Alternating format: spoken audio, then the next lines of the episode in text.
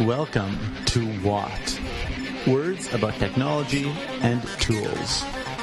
I'm your host, Greg Dudek, and I'll be talking to you about scientific experiments, technological innovations, and hacks that you can try at home.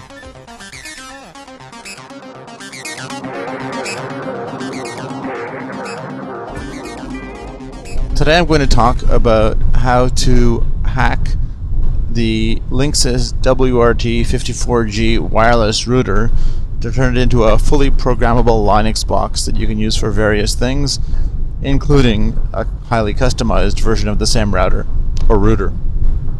So the uh, the Linksys WRT54G, uh, it's going to be a very popular device for uh, home hacking, and uh, the underlying reason for that is is that they use the Linux operating system inside this router to, to make the whole thing run rather than writing completely customized software from scratch. This, uh, this gave Linksys a big advantage in terms of being able to base the device on a very robust, highly refined uh, set of software that's been worked on for many, many years by the Linux community. But one of the um, uh, requirements as a function of using Linux is that you have to put the entire source code uh, out there for people to uh, get access to. And uh, so people figured out given that source code, they figured out how to get inside the router, electronically speaking, and download their own software to replace the software that comes on the router, and thus change the functionality of the router. And this is probably a good thing for, for Linksys because it opens up their router to a larger, more diverse community of hackers who want to do other things with it.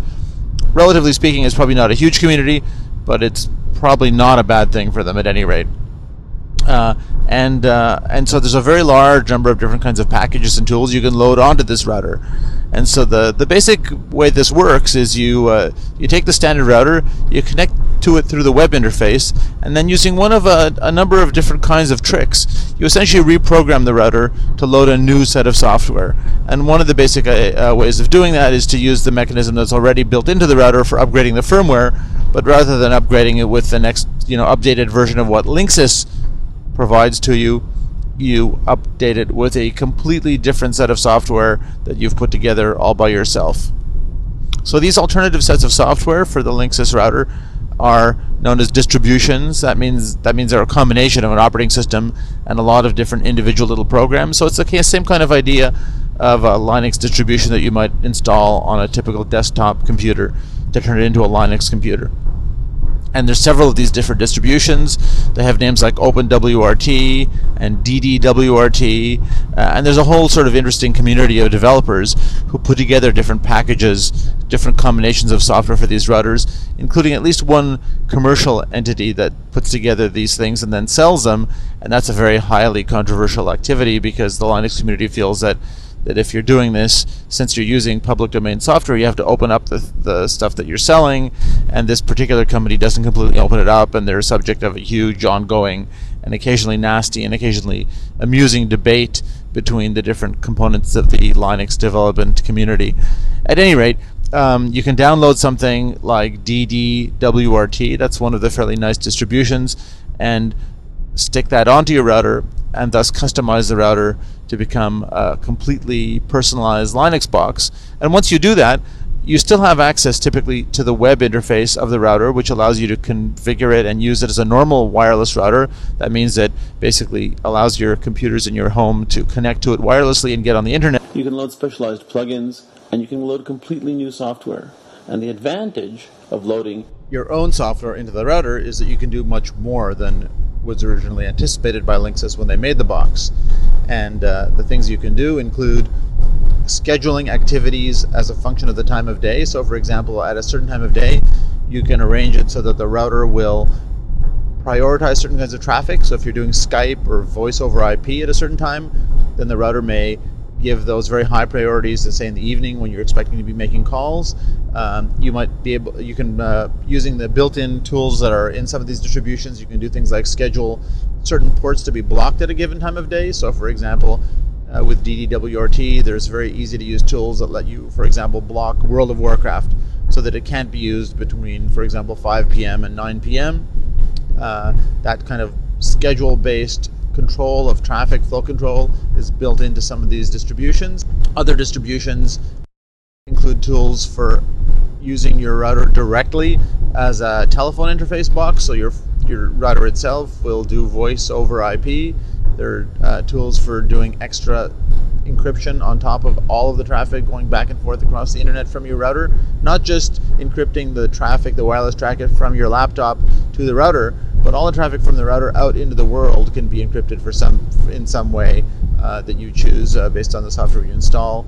Uh, typically, this is some sort of VLAN software, as it's called, uh, which sets up a privileged uh, encrypted communication link between your router and some other place in the world. Um, there are tools for, in fact, serving web pages from your router. So your router itself can be a little tiny web server that serves as a front end.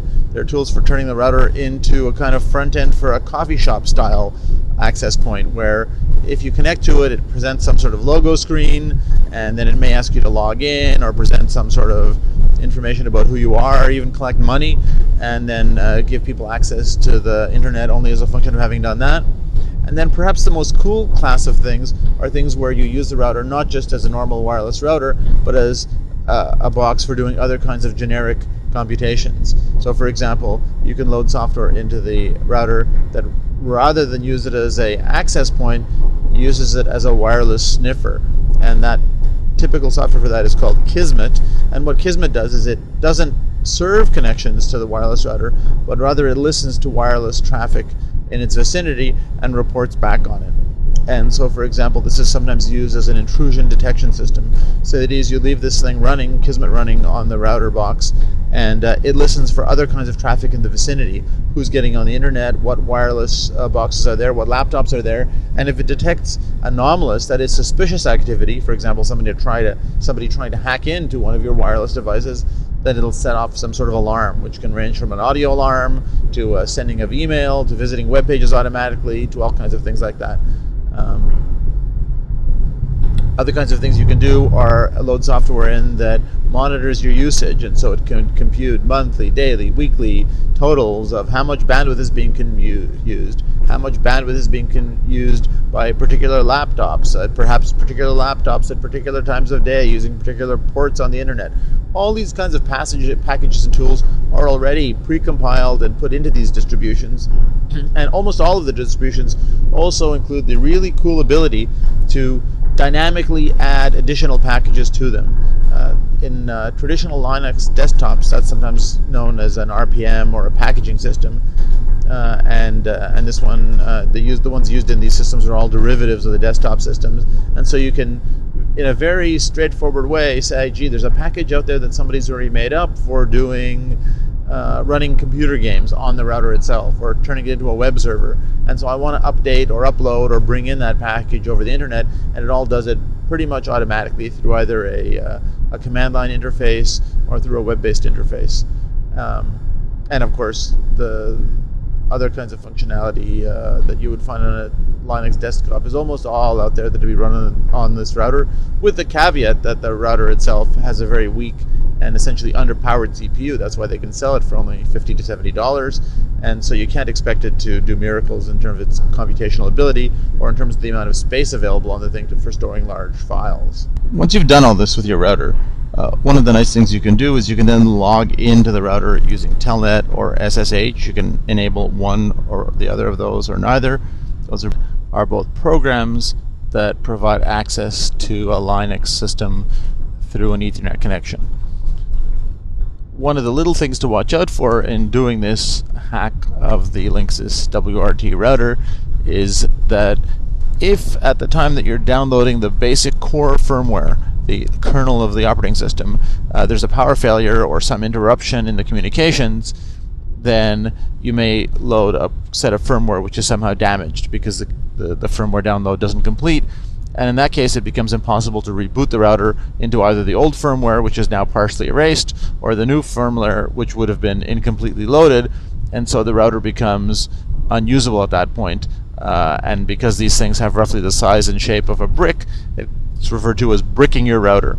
Um, so this has never happened to me, despite the fact that I've done this a number of times. Bricking your router is relatively hard to achieve because it only happens if you download a bad install of the software that is some sort of defective Linux uh, installation, or somebody unplugs the router, for example, by tripping over the power cable during the three to five minutes it takes to download a completely new distribution into the router.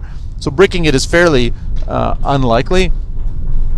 If that does happen, there's a very low level of bootstrap firmware in there that one never overwrites, and it is possible to recover the router even from this bricked state by a complicated procedure where you have to hold down certain buttons for a certain amount of time and, and initiate things all at the right moment. And I've tried this and it works, and it's not really all that hard to do, but it is kind of a second order of complication, one that thankfully most people never have to engage in. Uh, there's a lot of discussion of it out on the internet. You'd think that it happens all the time, and I think the main reason for that is when somebody does brick their router and if they don't find the information on how to fix it, making a lot of noise about it, while the successful people are just quiet. A super important note is that there are several variations of the actual hardware for the Linux, uh, the Linksys WRT54G router, which is the subject of this hack. And in fact, there are ma- routers made by other companies, other competing companies, that have essentially the same kind of hardware that can also be used for the same hack. Um, it's important to know which version of the hardware you have because some are better than others. Some have more memory, some have less memory.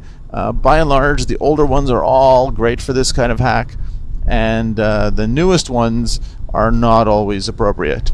If you want to find out about that, uh, a very good and complete listing of that can be found at Wikipedia, wikipedia.com, where you look for the page on the WRT54G, and there's a detailed map of how different serial numbers of the router, which are on the outside of the box when you buy it, correspond to different configurations of the hardware. Uh, the bottom line is you want one with more memory and you want one that's based on Linux. And if you really want the most absolutely reliable way of guaranteeing that without looking at any serial numbers at all, you can get the WRT54GL, L at the end of the name for Linux, and that's made by Linksys specifically due to appeals from the Linux hacker community that want a box that can be hacked in this way and so they've catered specifically to that. And then if you get the WRT54GL, you don't have to bother worrying about whether it's going to work, whether it's going to be compatible or not with any serial numbers. The problem is that the GL model, because it's kind of hacker specific, is a little harder to find. You don't usually find it on the store shelves at Best Buy, and you may have to order it online, for example, through Amazon.com. Anyhow, that's the quick hack of the Linux based router. Uh, pretty easy to do. It's uh, one of the coolest home electronic devices that can be sort of taken over and and turned into a web server, into all sorts of other neat devices. Um, it's a really cool hack. It's really quite practical. It adds lots of neat new features to this box, many of which are very useful. Um, it's not just a kind of interesting conceptual hack, but it really gives you a huge value. Pretty much, you get a value of a multi-hundred dollar uh, wireless router box from this cheap consumer device. Um, so it's a really cool thing to do and try, and you should definitely go for it. And in fact, in the odd event that they stop making these Linux compatible boxes uh, because they're not getting sold enough, I'd recommend that you go out and buy one of these uh, things, maybe a couple of them, as soon as possible, because uh, it's, uh, just so incredibly handy. As far as hacks go, this one's particularly nice because it's kind of what I might call a graded hack, in the sense that there's a very easy level of modifying the firmware which you can get into, which gives the box some nice new functionality without an awful lot of scary use of funny configuration parameters and major hacker knowledge. On the other hand, it is a Linux based uh, trick, and so you can sort of employ and learn more and more Linux savvy knowledge. DDWRT is one of the nice, easy, very ready to go kind of packages that uh, distributions that makes it all run very easily.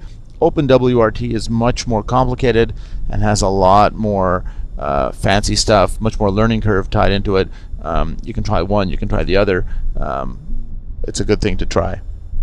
I recommend starting off with DDWRT because it's very powerful and it's quite easy to get up and going and then maybe progressing on to OpenWRT if you want more functionality or you want to be able to build your own code from scratch. Even if you don't do that though, it's well well worth it.